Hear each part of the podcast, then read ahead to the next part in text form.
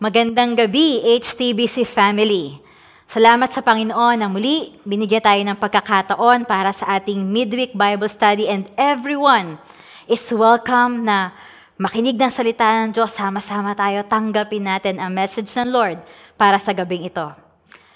Tayo po ay nasa pagkapatuloy ng sinimula natin last week about praying persistently. Mula sa Luke chapter 18 verses 1 to 8. Last Wednesday, nag-focus lang po tayo doon sa verse 1.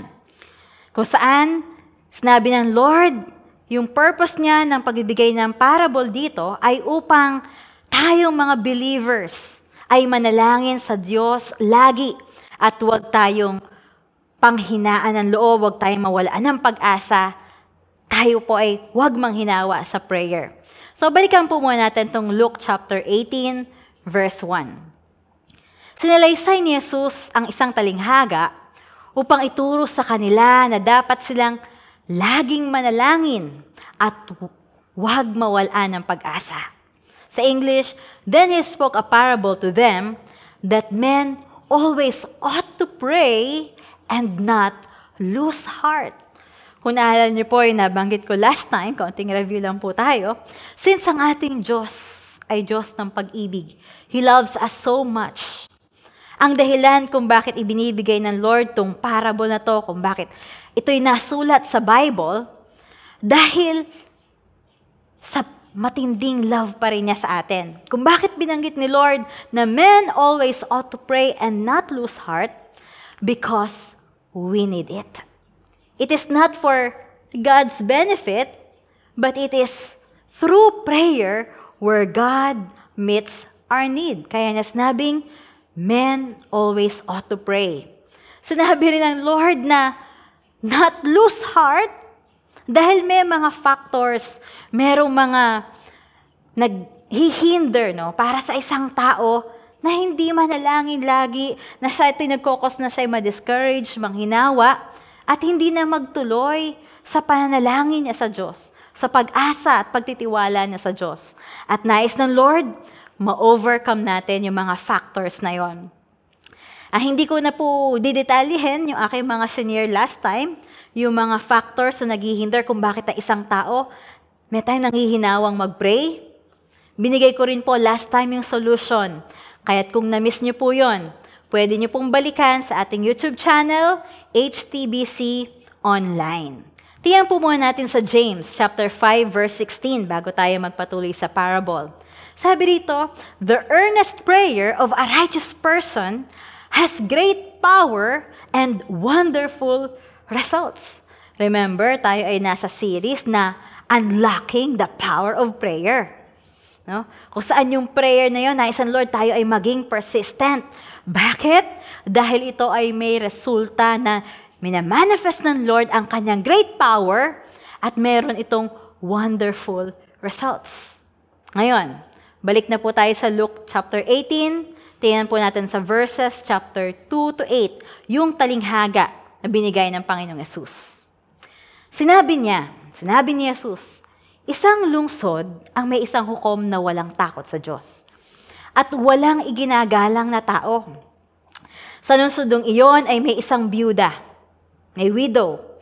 Lagi siyang pumupunta doon sa hukom at sinasabi, bigyan ninyo ako ng katarungan sa aking usapin.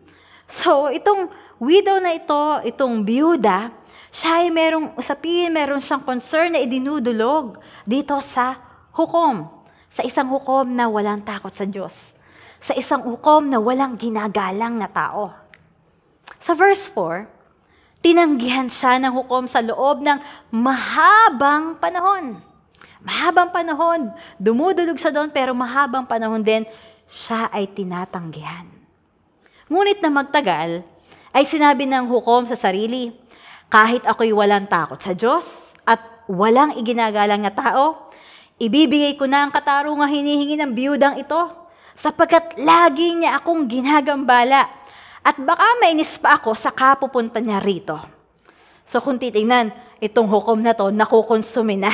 At laging punta ng punta do itong biyuda na merong dinudulog sa kanyang usapin na humihingi ng justice. Sa English, share natin itong verses 4 to 5.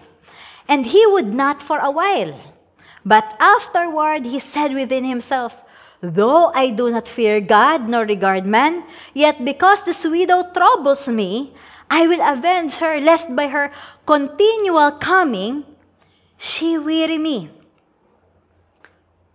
Take note of the word continual coming. Actually, ito yung ating um, topic. Yung persistent. Kapag sabing continual coming, other word for that is persistent. Itong byuda, itong widow, he is, she is persistent sa pagdulog doon sa ungodly na hukom. Itong word na persistent sa Greek word, ito ay anaideia. Nang ibig sabihin ay shamelessness. Ito rin ay makikita natin sa isang verse sa Bible, sa Luke chapter 11 verse 8. Ginamit din to doon. Na ito, literally, it means shamelessness. Shamelessness, persistence. Na it relates to carrying out God's plan with an embarrassed boldness in the dignity of faith. Ito ay merong, diba, walang hiya. Hindi sabing talaga walang hiya, hindi gano'n ha. Kundi may boldness. Hindi siya nahihiya. Talaging lapit siya ng lapit. Just to carry out God's plan. May boldness out of faith. So, yon ang persistent na word. So, kung titingnan natin, itong byuda na ito, ito ay persistent. Ngayon, ating uh, basahin yung kasunod na sinabi ni Lord sa talinghaga. Verses 6 to 8. At nagpatuloy ang Panginoon. Sabi niya, pakinggan ninyo ang sabi ng masamang hukom na iyon. Ngayon, ipagkakait kaya ng Diyos ang katarungan ng kanyang mga hinirang na dumaraing sa kanya araw-gabi? Sila kaya'y paghihintayin niya ng matagal? Verse 8, Sinasabi ko sa inyo, agad niyang ibibigay sa kanila ang katarungan.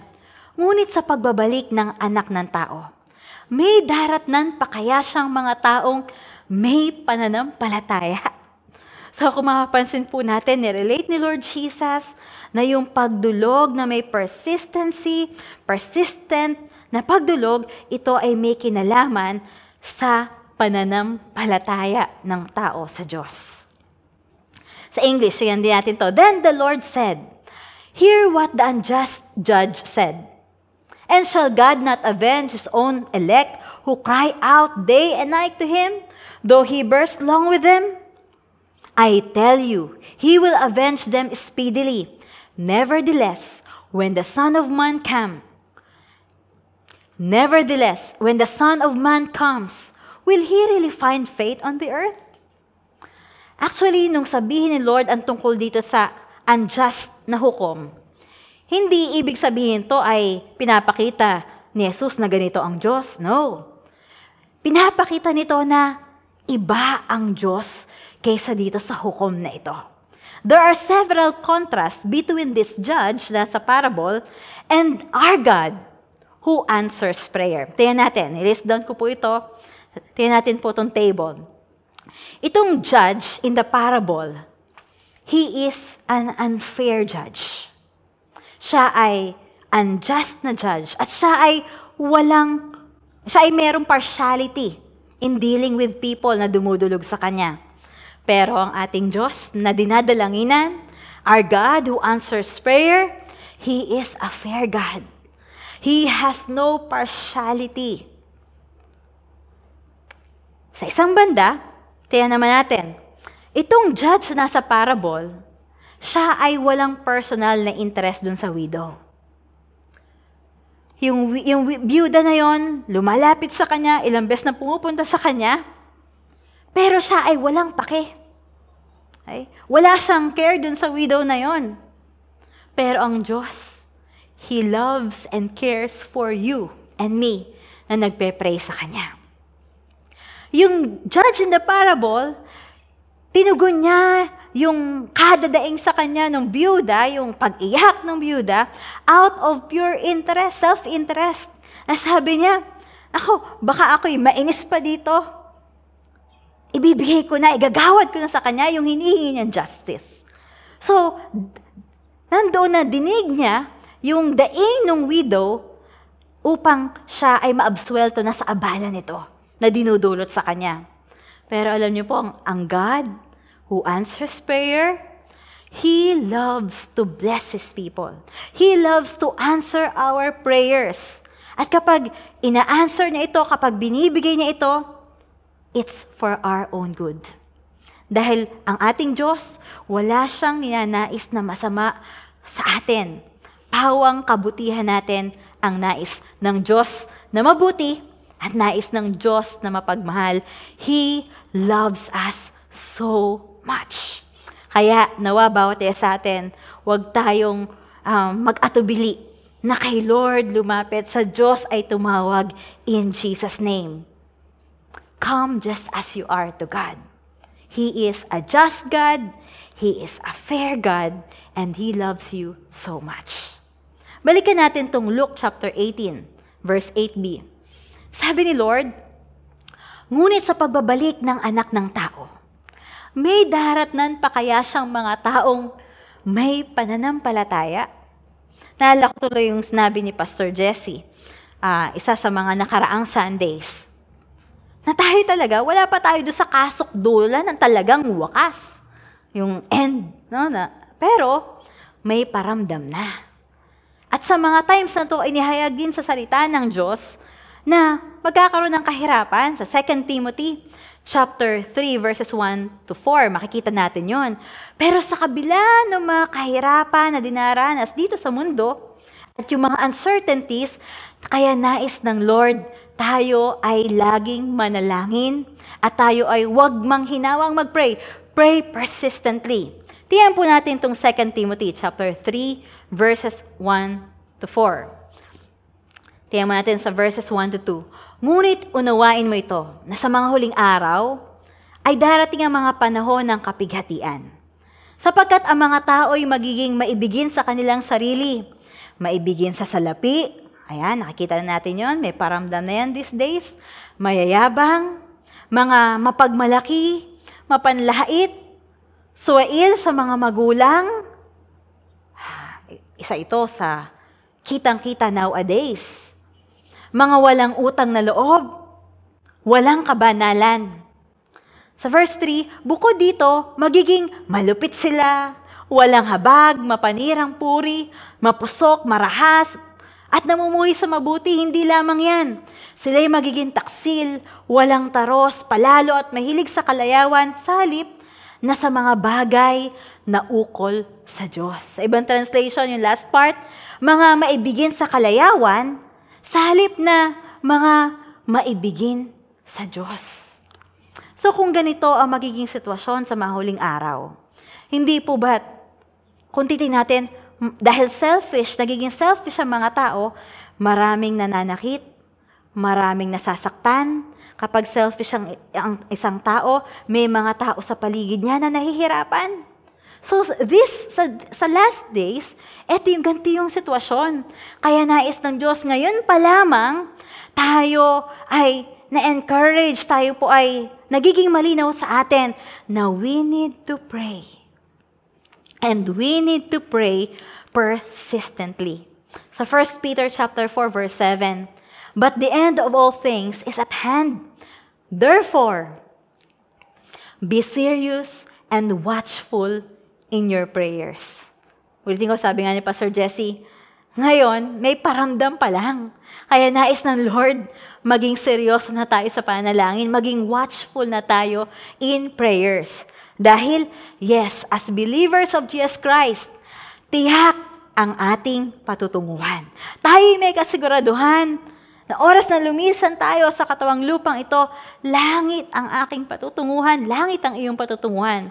Pero isang bagay, habang nandito pa tayo sa mundo, wala tayong katiyakan do sa ating mga pagdaraanan. Kaya't anong ating kailangan? Magtiwala sa Panginoong Yesus. Manangan kay Lord Jesus. Sa Kanya sumangguni. Sapagkat siya'y nakakaalam ng lahat ng bagay at ng pinakamabuti para sa atin na minamahal niya.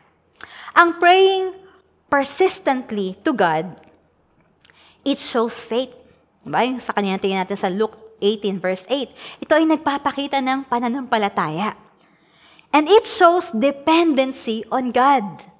At nais ng Lord, sa mga huling araw, sa muling pagbabalik niya, makitaan niya tayo na patuloy na nananampalataya sa Kanya, patuloy na nananalangin sa Kanya. Because itong waiting upon God, okay, waiting upon the Lord, it is also a sign of trusting. Kapag tayo nanalangin, for sure meron tayong iba't ibang karanasan. May mga time, yung prayer natin, nasa isip pa lang natin, hindi pa naibubukas na ating labi, ayan, nandyan na agad ang answer. Yes tayo doon, yehey! Tuwang-tuwa tayo, pinagmamalaki natin na, Oh, ang galing ni Lord. Nasa isip ko pa lang, hindi ko pa nasasabi sa Kanya sa prayer. Eto na agad ang kasagutan. Praise the Lord. Tuwang-tuwa tayo. May mga times ganun. May mga time naman na tayo nagpe-pray, hindi pa dumadating yung kasagutan. Pero after a while, nakita natin eto na ang answer. Hindi lang agad-agad, pero ipinagkaloob din ng Diyos. Hey. So, iba naman, nagpe-pray. Years na. Akala na ang answer sa, ng Diyos ay no, pero yung pala, darating pa pala yung kasagutan sa kanyang prayer. It just takes waiting. At ang sabi ko nga, waiting is a sign of trusting God. May mga time din lang natin alam, meron palang nangyayari. Once na we pray, dinig ito ng Diyos, pero may nangyayari pala sa spiritual realm kaya hindi pa natin hindi pa ito dumarating sa atin. Tulad na example na lang sa book of Daniel, Daniel chapter 10 verses 12 to 13. So si Daniel dito ay may panalangin sa Diyos. Ang sabi dito, then he said, Don't be afraid, Daniel. So ito ay angel na messenger ng Lord ang nagsabi sa kanya, Since the first day you began to pray for understanding and to humble yourself before your God, your request has been heard in heaven. Ulitin ko yung message sa kanya. Ang sabi, Your request has been heard in heaven. I have come in answer to your prayer. Okay. So yung prayer ni Daniel, in-answer na ng Diyos nung palang pinagpe-pray niya. Pero ano nangyari? Bakit it took a while bago dumating sa kanya? Dito na natin makikita sa verse 13. But for 21 days, the spirit prince of the kingdom of Persia blocked my way. May hindering spirit na nag-work sa spiritual realm. Then Michael, one of the archangels, came to help me. And I left him there with the spirit prince of the kingdom of Persia. At eto na siya, kay Daniel answered prayer. May mga time, kaya pala may delay, may nangyayari sa spiritual realm. Dahil tayo, we are living in two realms. Spiritual realm and the natural realm. So, isa yon sa dahilan kung bakit may time may delay. Actually, sa maraming mga testimonies, nagpapakita na God truly answered prayers. At kung kayo ay umaattend ng care group, isa sa mga topics doon o isa sa pinag-uusapan, God answers prayer. At meron siyang three na nagiging answer. Ang isa sa answer niya ay yes. Pinagkakaloob yung, agad yung prayer mo. At syempre, ang sabi mo rin, yes, yehey, lundag ka sa tuwa sa answered prayer. Pero may mga time, ang answer ng Lord ay wait. Dahil yung pinagpe-pray mo, ibibigay niya. Ito ay para sa'yo. Pero kung that time niya mismo ibibigay, hindi pa ito makakabuti sa'yo. Kaya ihahanda ka muna ng Diyos. Yung pangatlo naman, may time ang answer ng Diyos ay no. Kasi hindi yun makakabuti sa Diyos. Kasi hindi yun makakabuti para sa'yo. Ikaw ba ay nagtitiwala kay Lord na ang pawag nais niya sa'yo ay mabuti? That's true. Dahil siya ay Diyos na mabuti. Kaya kung meron kang hinihiling na hindi mo naman ikabubuti, God will answer no. Kung meron ka bang anak sa mga magulang at may pinapaabot ang inyong anak na isang matulis na bagay, balisong, ay ibibigay nyo ba sa 3 years old nyong anak? Siyempre hindi sapagkat alam nyo, makakasama yan sa kanya. lalo ng ating Diyos na mabuti. Sa mga nagdaang panahon na ako'y nasa HTBC family, napakaraming mga testimonies. Napakaraming mga testimonies na narinig ako tungkol sa answered prayer. Ako mismo ay may mga answered prayers at marami sa atin ay may mga answered prayers. Nahalala ko, isa sa mga nanay ng church ay nagpapatotoo. Dati ay pinagpe-pray niya na makakilala sa Panginoon ang kanyang asawa. Lagi-lagi, dinudulog niya sa prayer, personal prayer, sa intercession or corporate intercession church, dinudulog niya sa prayer. Prayer, prayer, prayer. Persi- ibig sabihin, persistent praying. At alam niyo po, how many years it took para ma-answer, uh, dumating answer sa kanyang prayer? 10 years. After 10 years, dinilog na, dininig ng Lord yung kanyang prayer at yung asawa niya nakakilala sa Panginoon. May mga time, kasama pa ni Pastor Jesse sa mission at responsible maging sa fellowship group na kanyang kinabibilangan.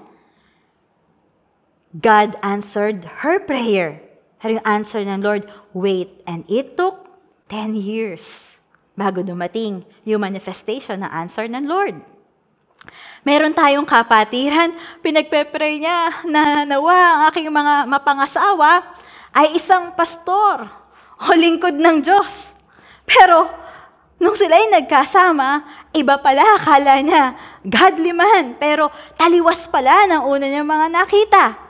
Pero dumating ng time after long years ng persistent praying, Dinig ng Diyos ang kanyang panalangin.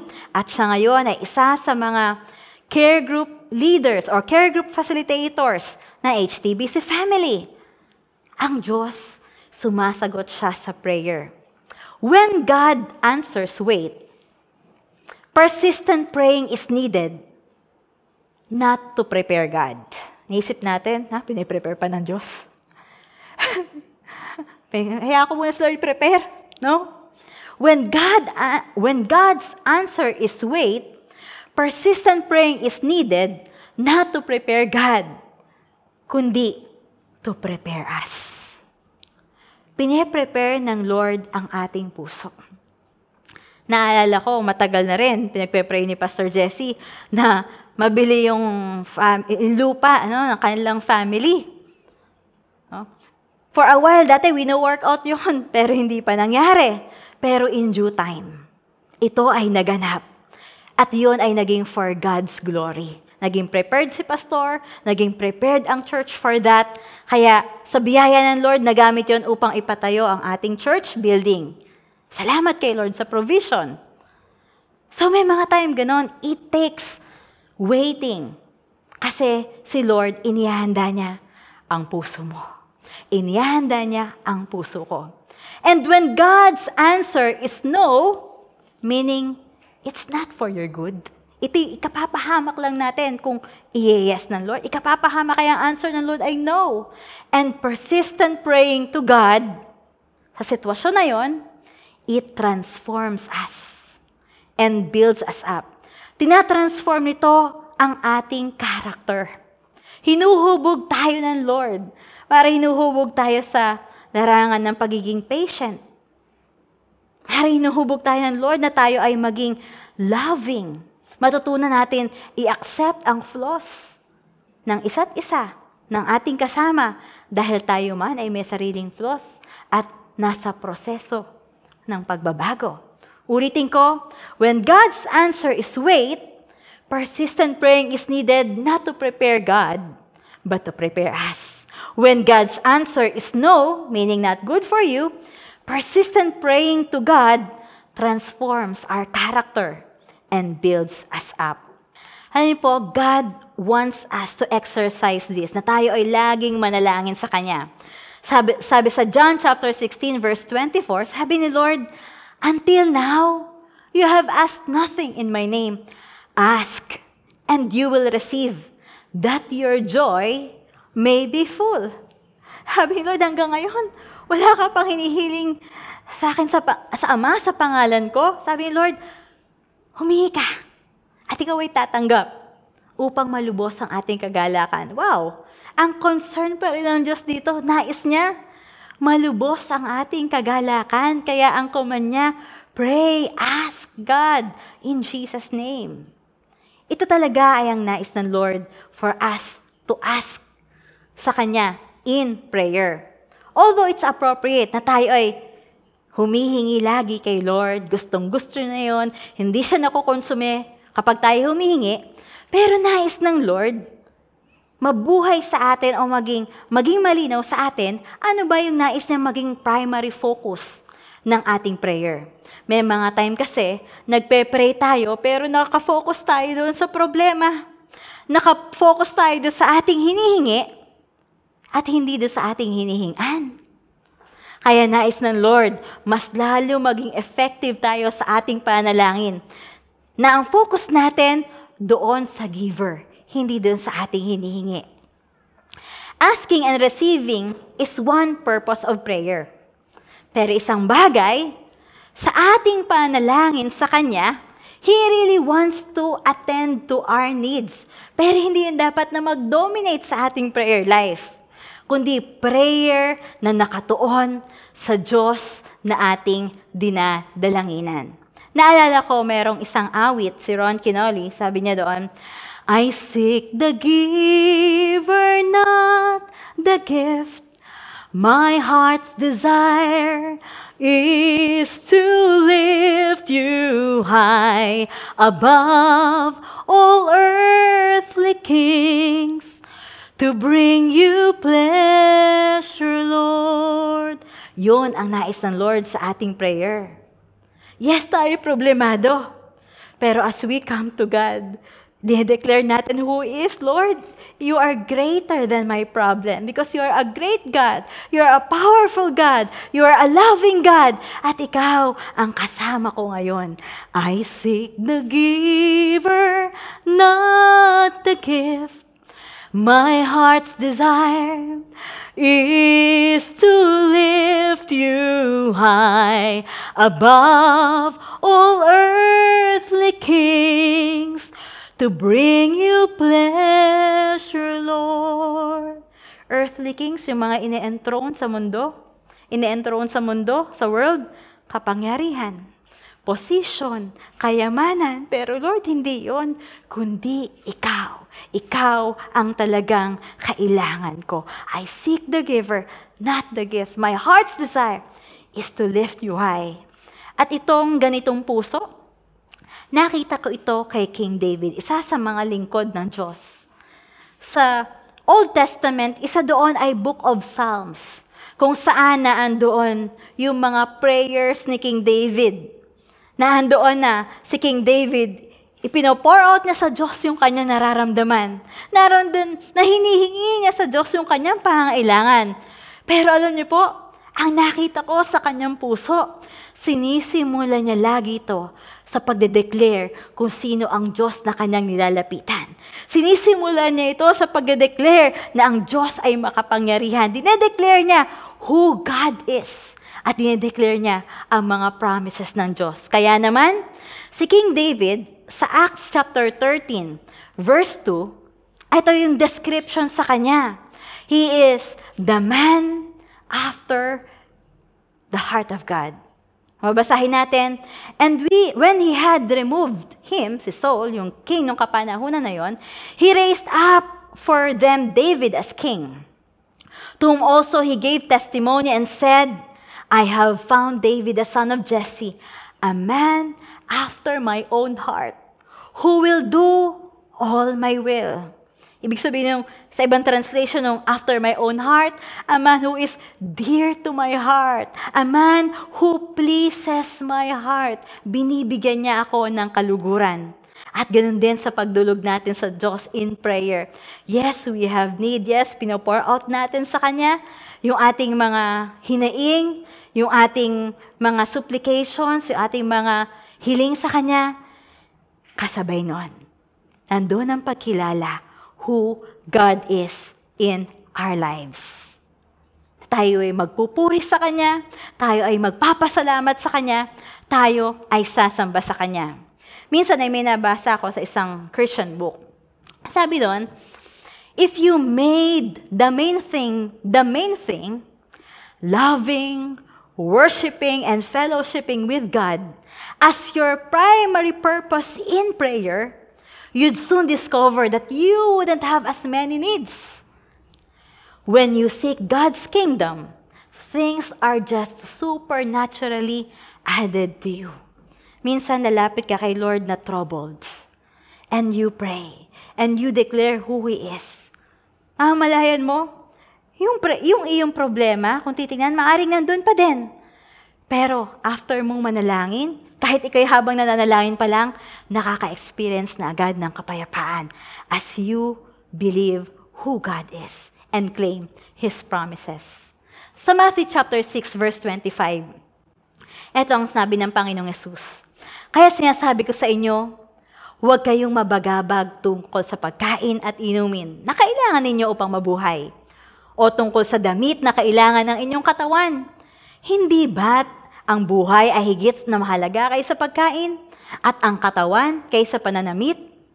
Ang totoo, God is fully aware of your needs, our needs. And He wants to meet it. At si Lord Jesus Himself, He gave God's kingdom principle about this. Yon ay matatagpuan natin sa verse 33. Ngunit pag sumakita ninyo ng higit sa lahat ang pagharian kayo ng Diyos at mamuhay ng ayon sa kanyang kalooban at ipagkakaloob niya. Sabi natin yung word na yun. Ipagkakaloob niya. Isa pa. Ipagkakaloob niya ang lahat ng kailangan ninyo. Yung nabasa natin kanina, pagkain, daramtin, sisilungan, tirahan, lahat yon Every need. Pero may susi na andito sa verse na to. Pag sumakita ninyo na higit sa lahat ang pagharian kayo ng Diyos at mamuhay ng ayon sa kanyang kalooban, seek first the kingdom of God and all these things shall be added to you. Nais ng Diyos, i-practice natin ang ating mga narinig. Let us practice yung Word of God, principle of God sa ating buhay. Na kung ano ang ating kailangan o problema, ay hindi talaga tayo doon.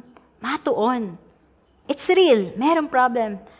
Hindi natin hindi na yon. Pero sa pagdulog natin sa Diyos sa problema, magfo-focus tayo kay Lord, manalig tayo na, Lord, Ikaw ang aking kasama. And you are the source of what I need. At tayo ay manangan sa kanyang salita, sa kanyang mga pangako na in the midst of situation, let us declare who He is. Let us worship Him. Example, halimbawa, kung kailangan mo ng kapayapaan, at bawat isa sa atin, kailangan talaga ito. If you need peace, right this moment, ang Panginoong Yesus mismo, pinakilala niya ang kanyang sarili as Prince of Peace. So you better, I better declare it, Lord, you are the Prince of Peace. Sa Isaiah chapter 9 verse 6b, His name will be called Wonderful Counselor, Mighty God, Everlasting Father, Prince of Peace. Declare that, Lord, you are the Prince of Peace at kayo po ay nasa puso ko. Ngayon, ngayon mismo, i-practice natin to. Kung ikaw ay nangailangan ng kapayapaan, meron kang troubled heart, wala kang peace of mind right this moment, Lord, you are the Prince of Peace.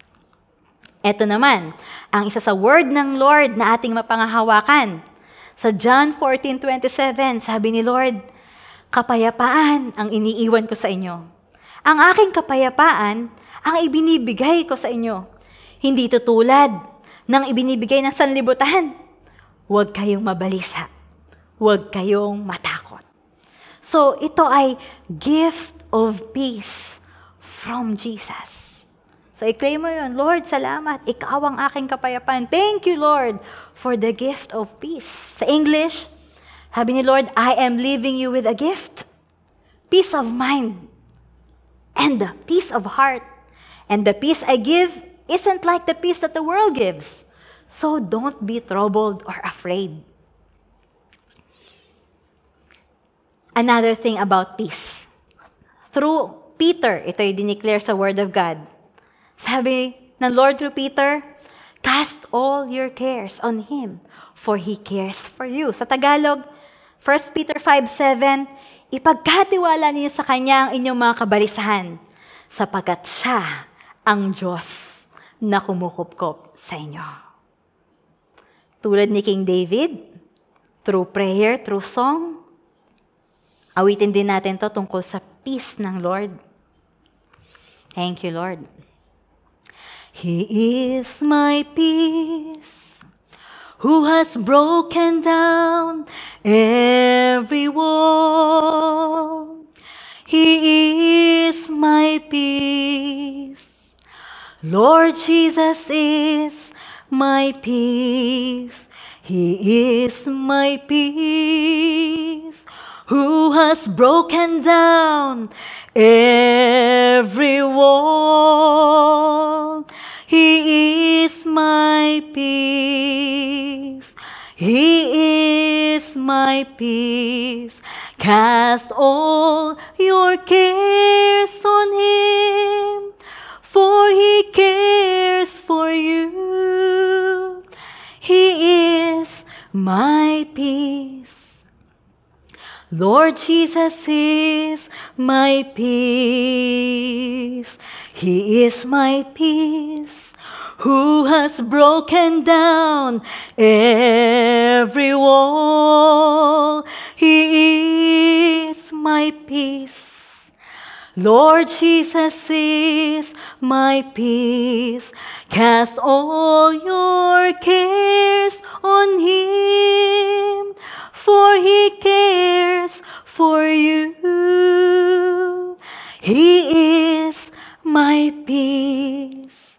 Lord Jesus is my peace. As we declare God's word, cast all your cares on Him. And as we cast our cares on Him, si Lord, He is at work.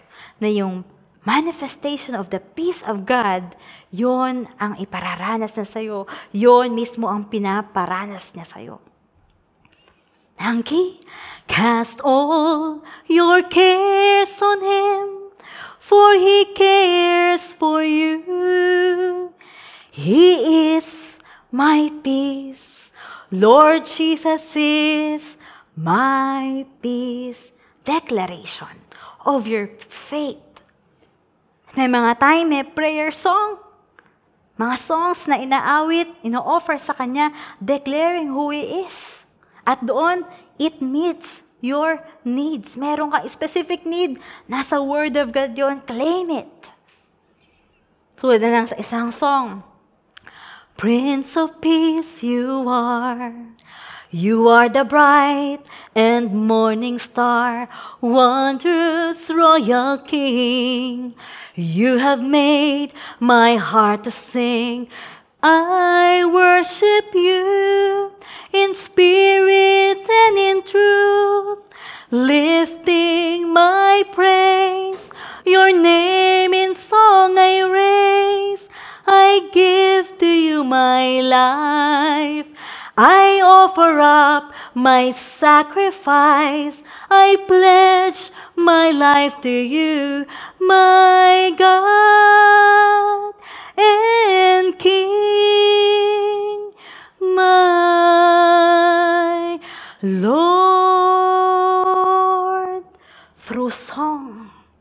i-declare mo yung iyong pananalig sa Kanya. Through song, i-declare yung, Lord, I offer, I pledge my life to you. Kapag ganang ginawa natin, kapag pinagkatiwala natin kay Lord, truly, si Lord ay kikilos sa ipinagkatiwala natin sa Kanya. Although, yes, we practice this, but this is actual. God is moving. Kaya, if you have a troubled heart, idulog natin kay Lord, even in prayer. Let's pray. Father, sa mga oras na to, pinapakilala mo na who you say you are. Yun yung bastayan ng iyong pagkilos sa aming mga buhay. You are the Prince of Peace. You give peace to a troubled heart. At mismo sa mga oras na to, Hindi ko specifically alam kung anong sitwasyon ng bawat isa. But you are the Prince of Peace and you are in our hearts.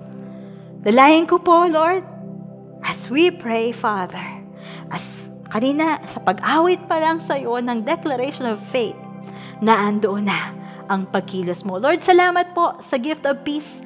Salamat po sa answered prayer na pinagkaloob mo sa puso na naging bukas sa iyo. Thank you, Father, in Lord Jesus' name. Amen and amen. Palakpakan natin ang Panginoon. Thank you, Lord. Thank you, Father. Sa Jeremiah chapter 33 verse 3, sabi ng Diyos, kung tatawag ka sa akin, tutugunin kita. At ipahahayag ko sa iyo ang mga bagay na mahiwaga na hindi mo nauunawaan. Call to me, and I will answer you and show you. I will show you great and wonderful things which you do not know. Balikan natin James 5.16b, The earnest prayer of a righteous person has great power and wonderful results. Malaki ang nagagawa ng maningas na panalangin ng taong matuwid. Kaya naman, ito yung binigay sa atin ng Lord doon sa talinghaga na tingnan natin kanila na men always ought to pray and not lose heart. Na tayo mga believers na nalig sa Panginoong Yesus, tayo ay dapat laging manalangin. Manalangin lagi at huwag manghinawa. What hinders you in coming to God? Ba ay sin? Sinolusyonan na ni Jesus at the cross. Yun ba ay bad experience that brought you wrong perception about God? Kaya ikaw naging bitter sa Diyos, hindi ka convinced to pray? Let us humble ourselves before God. Na, i-declare, i-confess natin na, Lord, tama ka. Mali po ang nasa isip ko. And begin to declare who He is and what He had promised. Believe in Jesus for who He is. Na tayo, isik natin siya in prayer and surely He will reward your seeking. Sa Hebrews 11.6, sabi dito, Without faith, it is impossible to please Him. For he who comes to God must believe that He is, and that He is a rewarder of those who diligently seek Him. Sa Tagalog, at kung walang pananampalataya, hindi maaring kalugdan ng Diyos. Sapagkat ang sino man lumalapit sa Kanya, dumudulog sa Kanya, nagpe-pray sa Kanya, ay dapat sumampalatayang may Diyos. At siya ang tagapagbigay gantimpala sa mga masigasib na humahanap sa Kanya. Ang nais niya, patuloy natin exercise, i-practice ang prayer. Sa John 16.24, balikan natin. Hanggang ngayon, wala pa kayo hinihingi anuman sa pangalan ko, sabi ni Lord. Kayo humingi at kayo tatanggap upang malubos ang inyong kagalakan. At sana pinapanalinginan natin. Sa kanya lahat ng bagay actually. Sa Philippians 4.19 sabi ito, At buhat sa kayamanan niyang hindi mauubo, mauubos, ibibigay niya, ulitin ko, ibibigay niya ang lahat ng inyong kailangan sa pamamagitan ni Kristo Jesus. Kung dati, hesitant ka to come to God, now is the time that He has set before you to come. After nating marinig yung parable na sinabi ni Lord Jesus, after nating marinig na God has no partiality, He is a fair God, He's a just God, and He loves, He cares for you, and He loves to bless you. He wants to meet your need hindi aksidente na ikaw ay nandito ngayon sa Bible study na to. He is guiding us to pray persistently, exercise our faith in Him, upang sa gayon, yung magandang bagay na plan niya sa atin, maganap yun sa buhay mo at sa buhay ko. Upang as we pray persistently, yung power ng Diyos, ito ay mag-manifest, maranasan natin, at makita natin yung wonderful results nito. Why? Because God loves us so much. Mahal na mahal ka ng Diyos. Ma- as in, mahal na mahal na mahal ka ng Diyos. Mahal tayo ng Panginoon. At tayo sama-sama, dumulog tayo sa Kanya ngayon. Oh, thank you, Father God. Father, sa mga oras na to, kami po ay nagpapakumbaba sa iyong harapan. May mga times sa buhay namin na kinatatamara namin mag-pray. Merong mga times, Lord, na nanghihinawang mag-pray due to discouragement. Dahil naging, nagkaroon ako ng wrong perception who you are. But Lord, sa gabing ito, pinakita mo that you are really a loving God. You shows, you show no partiality, Lord. Bawat yes sa amin ay welcome sa'yo. Na-establish kanina yung relationship sa'yo, na ikaw ay tanggapin bilang Panginoon tagapagligtas at nais mo, Lord, yung fellowship namin sa'yo, yung pananampalataya namin sa'yo, ito ay lumago. Right this very moment, Father, tiyataas ko sa'yo ang iyong mga anak, Lord. Dalangin ko po, Ama, na patuloy ikaw ay makilala Patuloy, Lord, ilid niyo po ang bawat isa na i-search in the Word of God who you are, what your promises are, at ito ang aming i-declare at panghawakan sa aming mga buhay. Father God, this moment, oh God, we pray, I pray, hipuin niyo po ang iyong mga anak, Lord. Katagpuin niyo po ang bawat isa, Father God. At maging sa personal prayers ng bawat isa. Lord, continue to reveal who you are. Father, sa mga oras na to, we continue to declare that you are a good God. You are our Savior. You are the greatest healer. You are the Prince of Peace. You're all we need, Lord. Kaya sa mga oras na to, mga kapatid ko sa Panginoon, let, let us lift our hearts to God Taas din natin sa kanyang ating mga kamay at tanggapin natin ang pagpapala ng ating Diyos. And now, may the grace of our Lord Jesus Christ, the love of the Father, and the communion of the Holy Spirit be upon us all. In Jesus' name, Amen and Amen. Thank you, Lord. So once again, good evening po sa lahat and God bless us all.